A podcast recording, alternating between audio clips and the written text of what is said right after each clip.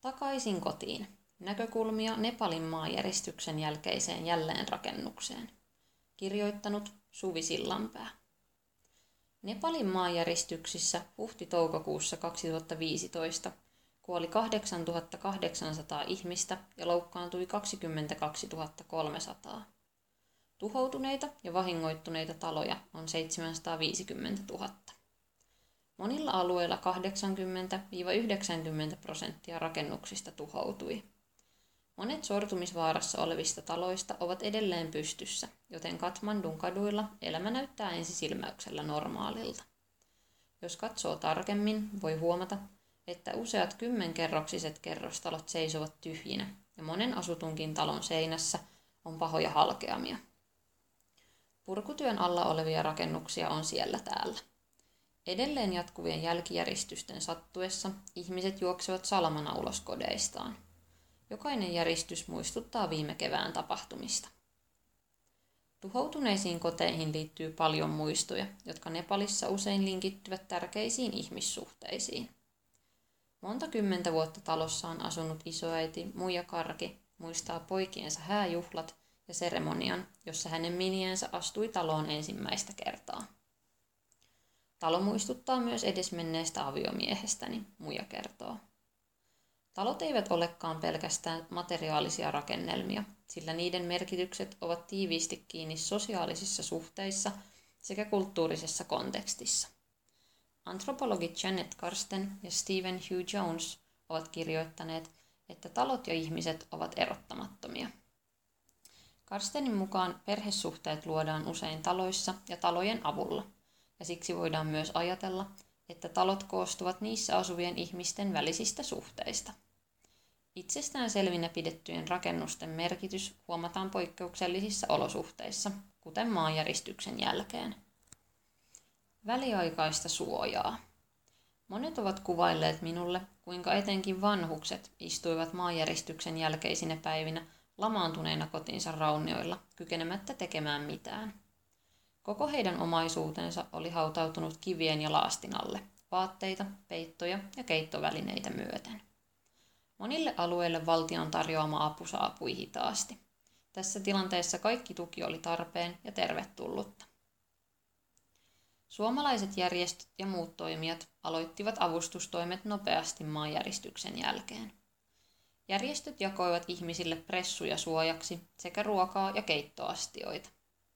Terhi Teiskonlahti, helluntai-seurakuntien lähetys- ja kehitysyhteistyöjärjestö Fidasta, kertoo, että heidän kumppanijärjestönsä lähetti maanjäristysalueelle tavaraa muualta Nepalista, sillä tarvikkeet, kuten teltat, alkoivat loppua kaupoista. Tarvikkeita tuotiin myös Suomesta. Madventures-ohjelmasta tutut Riku Rantala ja Tunna Milonov järjestivät keräyksen, jonka kautta saadut teltat ja makuupussit lähetettiin Lamagaunin kylään. Siellä suomalais-irlantilainen Diane Cutler koordinoi avun jakamista aviomiehensä Suresh Basnetin ja itävaltalaisen Friends for Nepal-järjestön Thomas Staplerin kanssa. He tekivät tarkan kartoituksen alueen asukkaiden tarpeista ja jakoivat tarvikkeita sen perusteella. Kyläläisten toiveen mukaisesti Suomesta lähetettiin pieniä telttoja, jotta perheet saivat omaa rauhaa. Eri perheiden naisten ja miesten olisi ollut epäsopivaa nukkua samassa teltassa, ja lisäksi jotkut kylän miehistä joivat paljon. Jokainen perhe halusi oman teltan tuhoutuneen talonsa eteen, jotta he voisivat pitää silmällä omaisuuttaan. Rajaamalla tilaa kyläläiset pystyvät pitämään oikeanlaisina pitämiään kodin sosiaalisia suhteita yllä myös kriisitilanteessa. Pieniä telttoja ryhmiteltiin myös erilaisia sääoloja kestävien pressujen alle, jonne perheet toivat tarvikkeita entisistä kodeistaan. Katja Vauhkonen Danakosha Trust-järjestöstä kuvaa kyhettyä rakennelmaa väliaikaiseksi tuvaksi. Bolungin kylän asukkaat ostivat Suomesta Danakosha Trustin kautta lahjoitetuilla rahoilla aaltopeltejä monsuunisateen kestäviä suojia varten. Aaltopeltejä jaettiin myös Fidon ja kirkon ulkomaanavun kautta.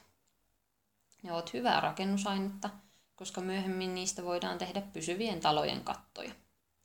Kuukausien vieriessä talonsa menettäneet ovat kehittäneet väliaikaisia suojia yhdistelemällä peltejä pressuja, bambua, heinää, puuta ja talojen raunioista löydettyjä materiaaleja.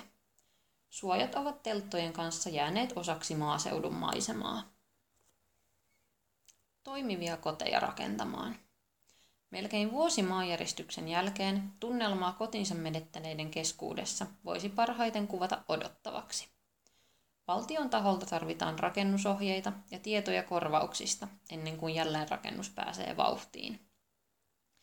Vuoden aikana hallitus on maanjäristyksen uhrien sijaan keskittynyt uuteen elokuussa valmistuneeseen perustuslakiin ja sitä seuranneiden protestien sekä Intian ja Nepalin välisen rajan sulkemisesta aiheutuneen polttoainekriisin selvittelyyn. Kylmän vuoristotalven aikana lehdet kirjoittivat teltoissa ja väliaikaissuojissa palelevista vanhuksista ja lapsista sekä varastossa mätänevistä riisiavustuksista. Vuoteen mahtuneista kriiseistä huolimatta sitkeät ja kärsivälliset nepalilaiset ovat jatkaneet arkipäivän elämää parhaan kykynsä mukaan. Valtion laatiessa suunnitelmia kansalaisjärjestöt yrittävät osaltaan edistää kestävää jälleenrakentamista. Maajäristyksen kestävyydestä on tullut Nepalin kylissä talon tärkein ominaisuus. Monet uskovat, että perinteisten talojen sortuminen johtui huonoista rakennusaineista, kivestä ja laastina käytetystä savesta. Uudenaikaisissa tiili- ja betonirakenteisissa taloissa asuivat vain varakkaammat. Nyt betonitalo on yhä useamman kyläläisen haaveissa, mutta toisaalta monet ovat myös kiintyneet perinteiseen malliin. Jotkut perheet ovat alkaneet rakentaa betoniharkoista tai tiilestä uutta taloa vanhan kivitalon ehjänä säilyneen pohjakerroksen päälle. Vaikka suuria taloja on pidetty merkkinä korkeasta statuksesta, pidetään niitä nyt vaarallisina, ja monet kertovatkin haluavansa pienemmän talon. Tältä osin maanjäristys on muuttanut hyvän talon kriteerejä. Yksi perinteisten talojen piirteistä on buigal-ullakko, jota maaseudulla käytetään vilja- ja ruokavarastona. Monet haluaisivat uuteen taloon buigalin, mutta toisaalta maanjäristyksen uhrit tietävät, että painava varasto yläkerrassa on vaarallinen. Mitä voin tehdä? Sama rakenne melkein tappoi meidät. Rajankarki Palungin kylästä sanoo. Luonnonkatastrofin aikana talo voi muuttua suojan tarjoajasta surman loukuksi. Jotkut kyläläiset suunnittelevatkin taloa, joka näyttää ulkoapäin siltä, että siinä on ullakko, mutta tosiasiassa varasto olisi muualla. Myös mahdollisuutta rakentaa betonista ja tiilestä perinteisen mallisia taloja pohditaan. Udha Pyökurel siemenpuusäätiön tukemasta South Asian Dialogues for Ecological Democracy eli SADED-järjestöstä ehdotti eräässä kylässä painavaa tavaraa sisältävän varaston siirtämistä ylimmästä kerroksesta alimpaan kerrokseen ja perinteisesti alimmassa kerroksessa sijaitsevan keittiön siirtämistä ylempään kerrokseen. Asetelmaan liittyy kuitenkin kulttuurisia esteitä. Naisten mielestä järjestely olisi epäkäytännöllinen yhteisön puhtaussääntöjen takia. Kuukautisten aikana naiset liikkuvat talossa vähän, koska kuukautisten ajatellaan saastuttavan heidän käyttämänsä tilan. Jos naiset kävelisivät kuukautisten aikana ylimpään kerrokseen saakka, koko talo olisi siivottava ja pestävä kuukautisten jälkeen, kun nykyisin on siivottava vain pieni tila. Uusien talojen pitäisi toimia nepalilaisten kotien tavoin, tarjoten paitsi suojaa säältä ja luonnonkatastrofeilta – myös rakentaen oikeanlaisia sosiaalisia suhteita ja kodin ilmapiiriä. Voidaan kysyä, missä määrin uusi talo on toimiva, jos sen rakenne on asukkaille epäkäytännöllinen. Oli tilanjako millainen tahansa, kestävän talon rakentamisessa hyvät rakennustaidot ovat tärkeässä asemassa. Center for Community Development Nepal, CCDN järjestö, kouluttaa paikallisille puusepille ja muurareille uusia tekniikoita. CCDNn koulutukseen tulleet puusepät kertovat, että talojen rakentaminen on muutenkin muuttunut paljon menneistä vuosista. Nuoremmat sukupolvet eivät osaa rakentaa perinteisiä kivitaloja, joihin kivet, savilaasti ja puu kerättiin muiden kyläläisten avulla metsästä. Suurin osa kylien kivitaloista onkin kymmeniä vuosia vanhoja. Ei enää voi rakentaa samanlaisia taloja kuin ennen, Ennen kaikki olivat kokoaikaisia viljelijöitä ja heillä oli samanlainen elämäntyyli ja rytmi läpi vuoden. Nyt monilla on työpaikka tai yritys. Kun ihmisillä ei ollut rahaa, he pyysivät toisiaan apuun. Nykyään ei ole aikaa auttaa toisia, joten on palkattava työvoimaa, Mitrai Balami kertoo. Ennen rakentamiseen tarvittiin sosiaalisia suhteita, nykyään rahaa. Saded yrittää tuoda esiin perinteisten rakennusten hyviä puolia, sillä suurimmalla osalla ihmisistä ei ole varaa uusiin betonitaloihin. Toisin kuin sortunutta betonia, vanhan talon kiviä voidaan käyttää uuden talon rakentamiseen. Udhad Pyökurelin mukaan perinteiset kivitalot peltikattoineen ovat sortuessaan turvallisempia, sillä betonirakenteet ovat painavia, eivätkä hajoa samalla tavoin paloiksi kuin kivestä ja savesta tehty rakenne. Tästä syystä ihmisten oli maanjäristyksen jälkeen helpompi pelastaa ihmisiä ja tavaroita kivitalojen raunioista ilman raskaita apuvälineitä, kuten traktoreita. Arkkitehti Rohakti Milsina CCDNstä kertoo myös, että perinteistä kivitalomallia voidaan vahvistaa muun muassa käyttämällä puisia välilevyjä kivikerrosten välissä. Sadedin suunnitelmassa keskeistä ovat perinteiset paikalliset rakennusaineet ja työvoima sekä uusi rakennustekniikka. Muutto ulkomaille työn perässä tulee kasvamaan, jos emme edistä edullisia tapoja rakentaa kestäviä taloja. Siten jälleenrakentaminen liittyy siihen, millaisen yhteiskunnan haluamme, Pyökurel huomauttaa. Jumalat mukana jälleenrakentamisessa. Nepalin kielessä kotia ja taloa tarkoittaa sama sana gar. Kodilla onkin erityinen merkitys nepalilaisessa yhteiskunnassa. Se ei ole pelkästään materiaalinen suoja. Koti on kaikista tärkein. Sen vuoksi uhrataan mitä vain, Pyökurel kertoo. Jotain talon merkityksestä Nepalissa kertoo sekin, että monet hindut pitävät taloja jumalina. Maa, jolle talo rakennetaan, on jumalien koti, joten talokin on jumala. Krishna Doi K.C. Palungin kylästä kertoo. Jumalilla on muutenkin tärkeä rooli kotien rakentamisessa. Ennen talon rakentamista talon paikka on rituaalisesti puhdistettava pahoista hengistä, jotka voivat tuhota talon. Jos paikalla aikaisemmin asuneilta jumalilta ja hengiltä ei pyydetä lupaa rakentamiseen, voivat ne pahoittaa mielensä, Doi K.C. selittää. Kunnollisen talon rakentamiseksi on siis suoritettava oikeat rituaalit. Monet noudattavat myös Bastu Shastran, hindujen pyhien kirjoitusten, mukaista rakentamista.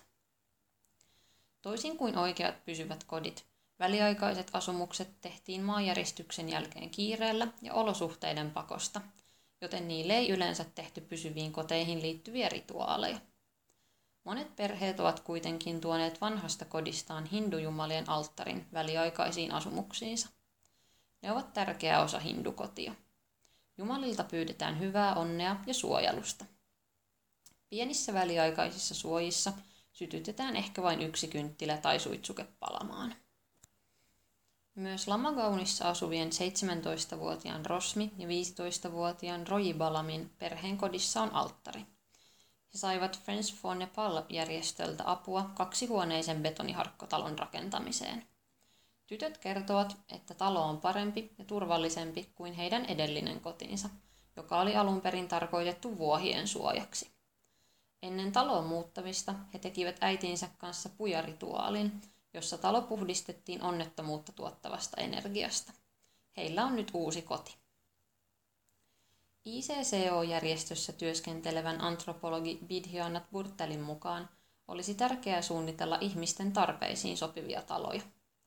Tällä hetkellä monet suunnitelmat tulevat keskitetysti ylhäältä päin. Toimivien talojen rakentaminen vaatii kuitenkin talonomistajien osallistumista.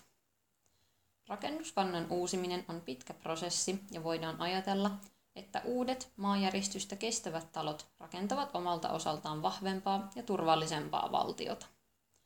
Joidenkin vuosien päästä nähdään, minkä näköisiä kyliä Nepaliin nousee maanjäristyksen jälkeen, miten kulttuuriset ja tekniset ratkaisut yhdistyvät toimivien talojen rakentamiseksi ja millä tavoin uudet talot muuttavat ihmisten elämää. Suvi Sillanpää on Helsingin yliopistossa maisteriopintojaan viimeistelevä sosiaali- ja kulttuuriantropologian opiskelija. Hänen pro-gradu-työnsä käsittelee miesten työperäisen muuton vaikutuksia sukupuolirooleihin Intian maaseudulla. Tällä hetkellä Suvi asuu Nepalissa ja on kiinnostunut valtion rakentamisen ruohonjuuritason prosesseista, yhteisöjen osallistamisesta ja buddalaisesta taiteesta. Lukijana toimi Bea Bergholm.